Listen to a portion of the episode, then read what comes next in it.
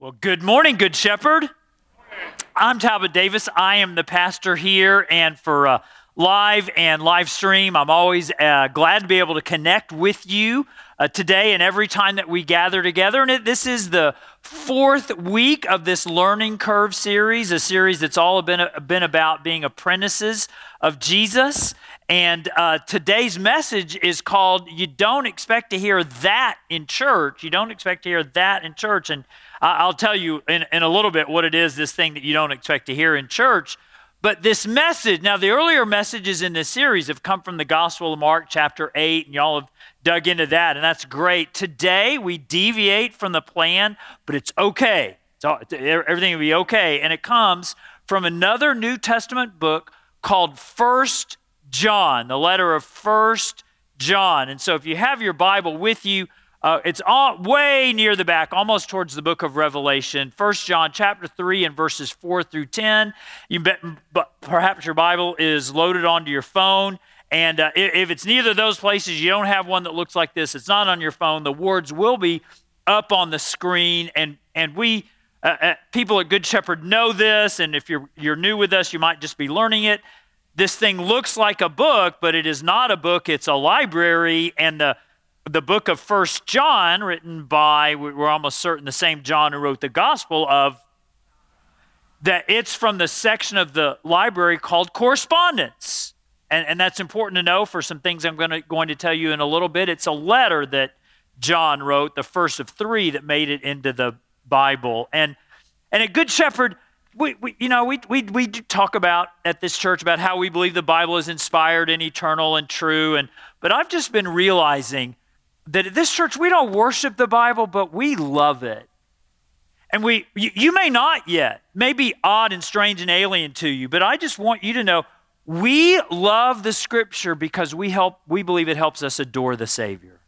That's really what, what we're about. And, and because we love the scripture and the ways that it helps us adore the Savior, we do an odd thing with it. We lift it up together when we talk about the Bible. And again, if you're if you're new here, you hadn't tuned in before, this might look strange. Believe me, we admit that it's strange. We understand that it's odd. We've just discovered that we like being a collection of oddballs. That that we we believe this is a moment of oddity that shapes our identity as a community, that we're a collection of people glad to be surrendered to the authority of the word and ready for its power to be unleashed in our lives. Amen? So before I say any more words, let's pray. So, God, thank you for the Holy Spirit who inspired John not only to write his gospel, but to write these letters. And Thank you, Lord, that we can grow to love your scripture so that we might adore our Savior. And I ask that you would help all of that happen through my words today. Fill me from the bottom of my feet to the top of my head with who you are and what you're about. I am powerless without you. Thank you, Lord. Because of you, I'm not helpless. Amen.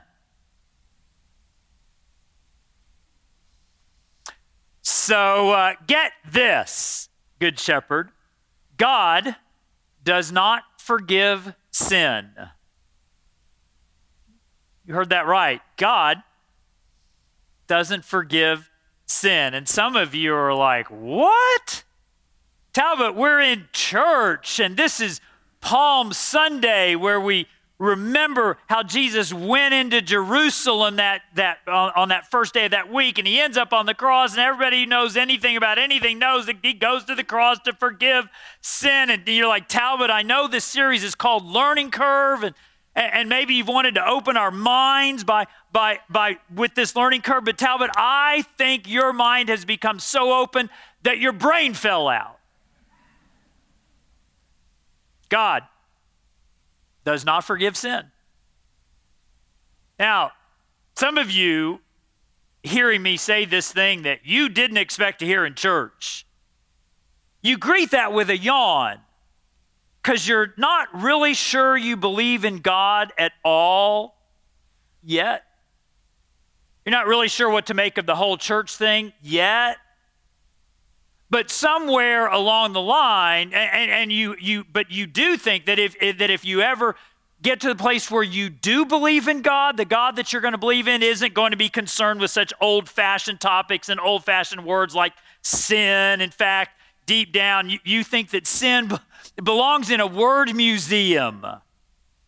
And uh, by word museum, I mean you place sin alongside words like, I don't know, typewriter, horse and buggy, things that, that used to be relevant, but now they're just relics of what life, the way life used to be, and isn't it quaint? And, and yeah, so you hear me say this thing that you didn't expect to hear God doesn't forgive sin. And you're like, yeah, maybe. And then others of you, you're, you're a little bit more sure about God than, than the group that I just talked about. And, but you're also thought you were uh, maybe a little bit more sure about this church and, and you looked on the website and, and, and it didn't say Good Shepherd Baptist Church, it didn't say Good Shepherd Bible Church. You, you, you thought it said somewhere around there Good Shepherd Methodist Church. And even though this ain't like, ain't like no Methodist church you've ever seen before, can I hear an amen for that? Somewhere along the line you, you, you thought well maybe maybe maybe methodists don't talk as much about things like sin hell as Bible churches or Baptist churches. And maybe, maybe you're like the pastor the, uh, of our church in New Jersey way back in the day, and it was a Methodist church. And, and he, he said in a sermon one time, he was commenting, uh, commenting about those bumper stickers that said, I found it. Very 80s, these bumper stickers. And when the bumper sticker said, I found it, that means I, I found life and joy and happiness and salvation. I found all of that in Jesus. I found it. And and our pastor in New Jersey, he stood up and he said, kind of with the air of sophistication, Well, I didn't know I'd ever lost it. Meaning, I, I, was born good and I was born smart and I was born enlightened and I didn't really ever lose anything to have to find. He wasn't real big on sin. And, and so maybe that's a little bit the way that that you are. You, you're you, you, kind of sure about God, but you don't want to. You don't want to come to. It's okay that we lift the Bible. You're just like, please don't thump it, and you don't want to. Yeah, that was good. You don't want to hear messages of, uh, uh, uh, about guilt, and you, you certainly don't want to hear a message about turn or burn. And then others of you, you, you're like, you're a little more steady in your faith, and you understand that sin and salvation and heaven and hell are real. And actually, one of the reasons you, you kind of connected with the church is because we're pretty strong on all of, all, all of those things as well. And then you, you walk in and maybe even brought somebody you love or want to impress with you. And, and the message starts out with, God doesn't forgive sin. And you're like, what in the world is, you didn't say in the world, what in the world is going on here? To deal at all with this land of confusion I've just sowed in all of you, you need to know where I get where I'm going from the New Testament letter of First John, chapter 3 and verses 4 and following. So you might, you might want to locate that. But as I mentioned, First John is in the correspondence section of the New Testament. So helpful to understand that the Bible is a library. But what you may not know is that virtually every letter in the New Testament, every incident of correspondence in the New Testament, really has two purposes. It's written to correct false teaching, and it's written to protect true believers. Way more than we realize. Almost every letter that's in the New Testament is written because it's written against some folks and it's written to others. Because from the very earliest days of the church, wacky teaching started infecting it and infiltrating it. And sometimes you're like, when, when you see things that get taught in the name of the church today, you're, you're like, I can't believe what I just saw. And, and I'm like, oh, really? Go look back in the New Testament and you'll see this stuff is nothing new. Well, that's the case of First John. And the, the opponents that John is writing against as, as he writes sort of to comfort believers, the opponents he's addressing, they had some really wacky beliefs. Get, get this, if you can comprehend it. The, the people who had infiltrated the church churches that John was writing to were teaching that it was really good to sin because the more you sinned, the more grace God would pour out.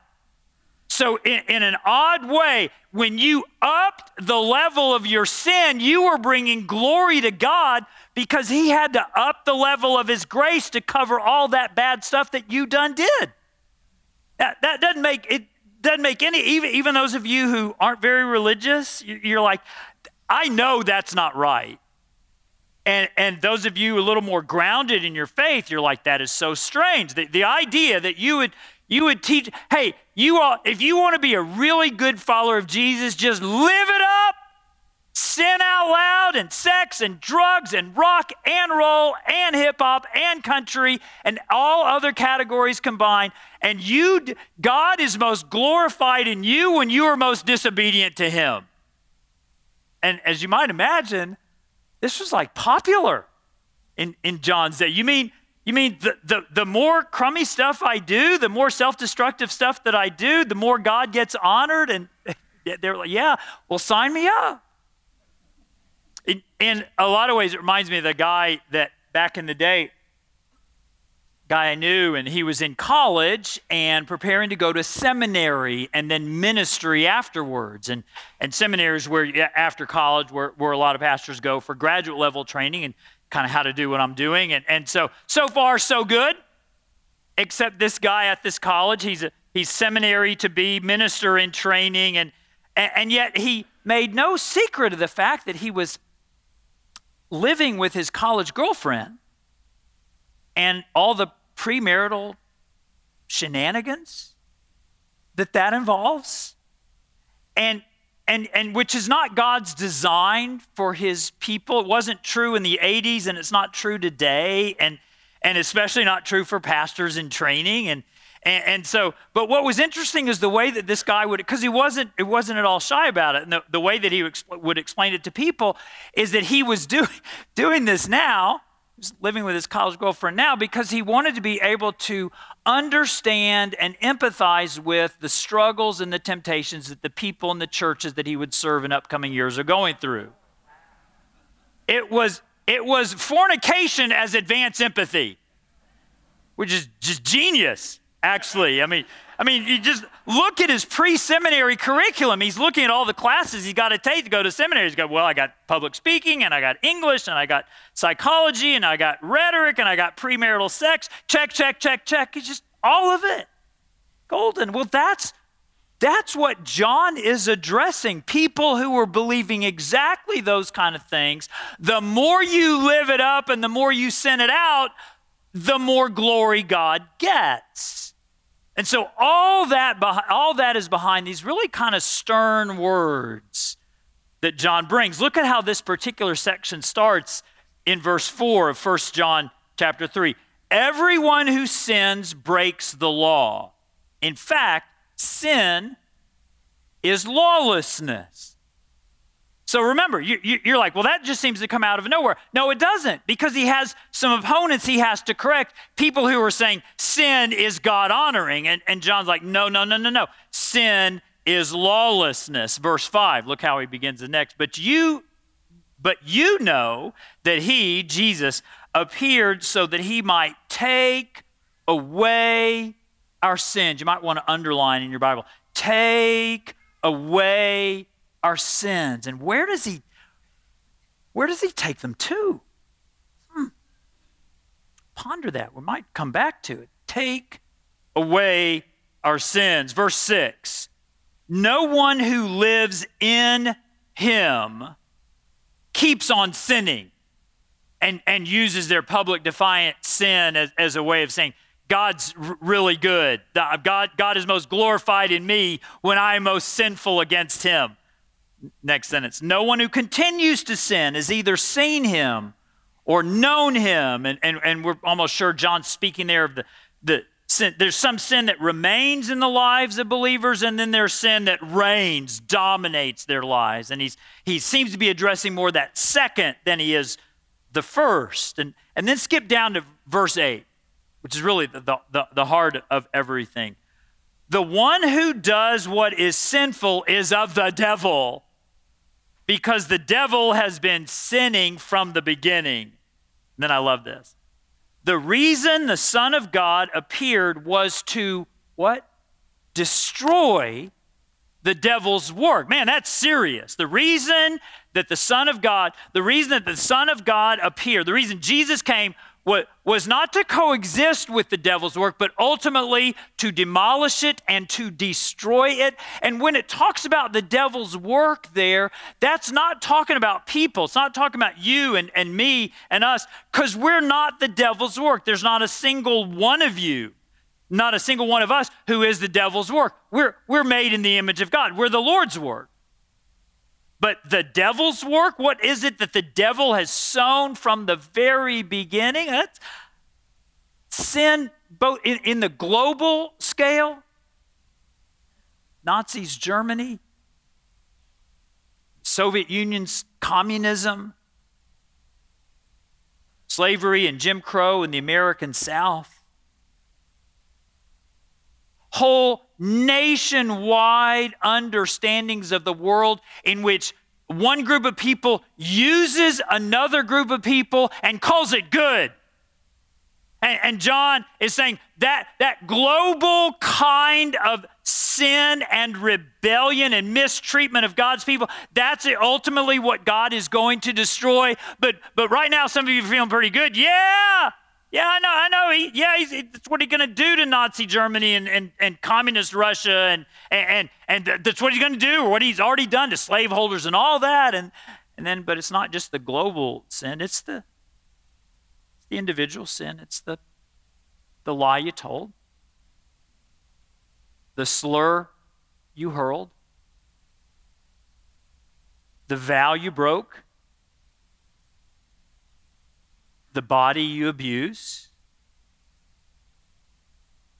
And at the end of everything, when Jesus does come back, and Jesus is coming back, at the end of everything, he will not coexist with rebellion, he will demolish it that at the end of everything, everything and really and everyone that has ever stood up in opposition to the things of God, to the goodness of God, all of that won't be all just there, there, there, there. No, it will be utterly and completely destroyed. He came to destroy the devil's work. And yet, what does Jesus say? Back to the learning curve. What does Jesus told his closest followers as, as he is headed towards the cross. It's in Mark chapter 10 and verse 45. Check it out, it's up on the screen. He says this For even the Son of Man did not come to be served, but to serve and to give his life as a ransom for many, to give his life as a ransom for people. And so there you see, ah, there's the distinction there's the sin that people commit, the things that we do individually and globally, and then there's the eternal soul that we are. And all of a sudden, it is so clear why I said at the very beginning, well, God doesn't be doesn't God doesn't forgive sin. And some of you are like, I, I'm about ready to leave this church. No, here it is. God doesn't forgive sin. He forgives the sinner and destroys the sin as I heard a pastor say one time. It's not about just getting making sure that individual sins are for God forgives the sinner. And one day, one day soon, when Jesus does come back to judge the quick and the dead, he will not overlook sin anymore. He'll overwhelm it. He won't coexist with that which, which rebels against him. He will absolutely demolish it. God doesn't forgive sin, He's got a different agenda for sin. God forgives the sinner. That's you and that's me. And hallelujah, because we, we are more priceless and eternal in His sight than any sin that we ever committed. God doesn't forgive sin, He forgives the sinner and destroys the sin. Now, I know this sounds jarring to some of you un, uh, unsettling, even. And, and you know why? I, I think that's because so many of us have learned or conditioned ourselves to think that sin is not really any big deal. I mean, that God kind of winks at sin. And that's what we that's what we do, at least with our sin. The, the sin of other people's, we don't wink at it at all. We put it on social media. And we rage about the sin that other people, we get so mad at other people's sin, but our sin, you know, you, you, uh, the, the, I, I hear this line a lot coming out of people's mind. God's too busy to worry about a. No, he's not.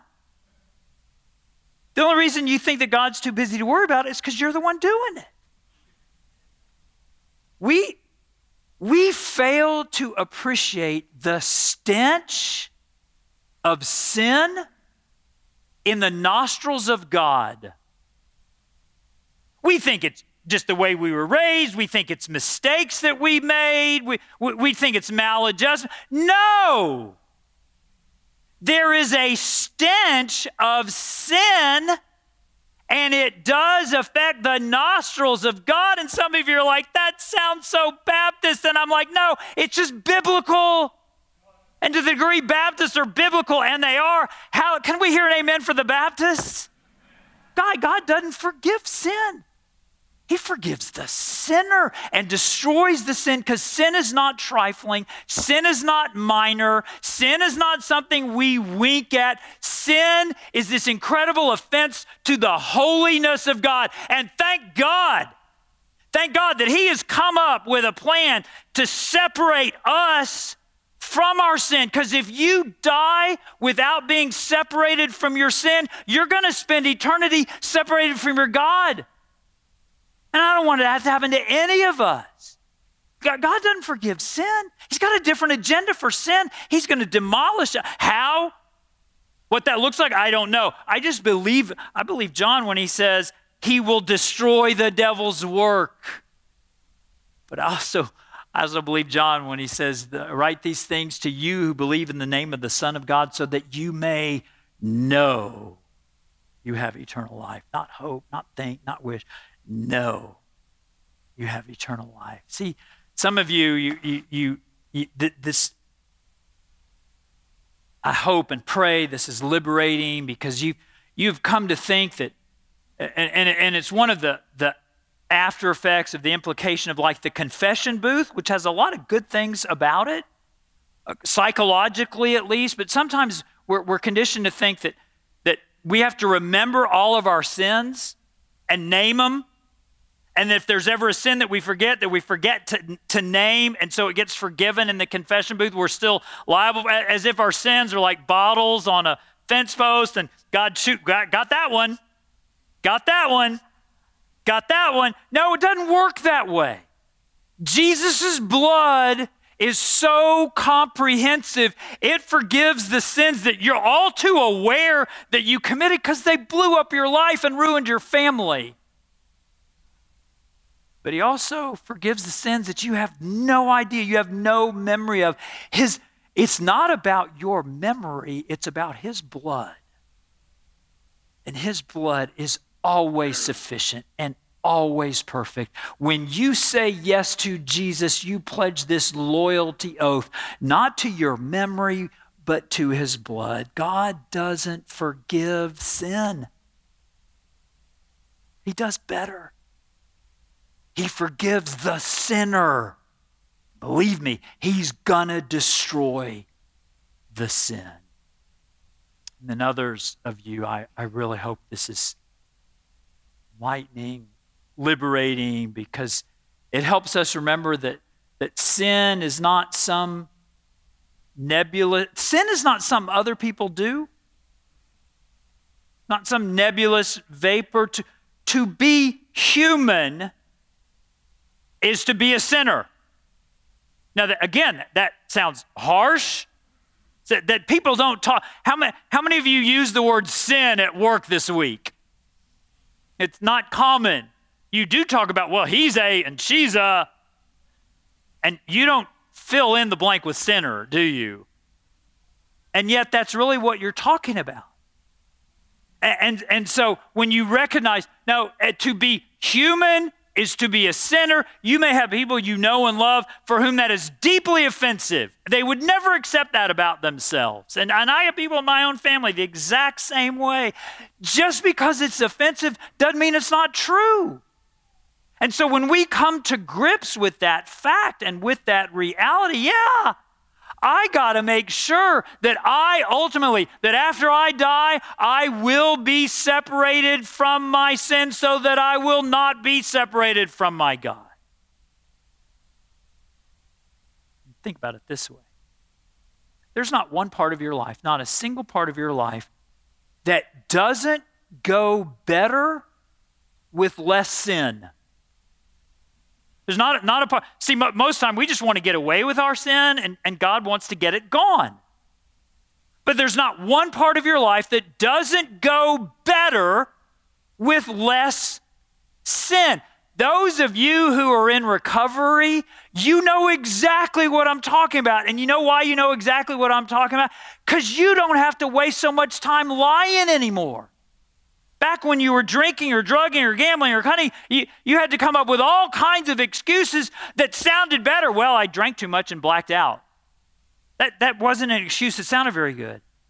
And now that you're in recovery and you're living into sobriety, you don't have to think up all those lies. Can I hear an amen for that? You don't have to think up all those lies anymore, and it is so liberating. You know better than anyone. There's not a single area of your life that doesn't go better, much better, with less sin, no sin. I guess, I guess what I'm saying is if, if sin is going to be destroyed in the there and the then, how about God's people just have a dress rehearsal where it gets destroyed in the here? And the now. God doesn't forgive sin, He does so much better. He forgives the sinner and He destroys the sin. Lord, thank you that your blood is greater than our memory. Thank you, Lord, that your longing for our soul is greater than that which our bodies and minds have committed. And I pray now, Lord, that you would bring your goodness and, and your grace to bear on every single one of us within the sound of my voice. In the strong name of Jesus, we pray.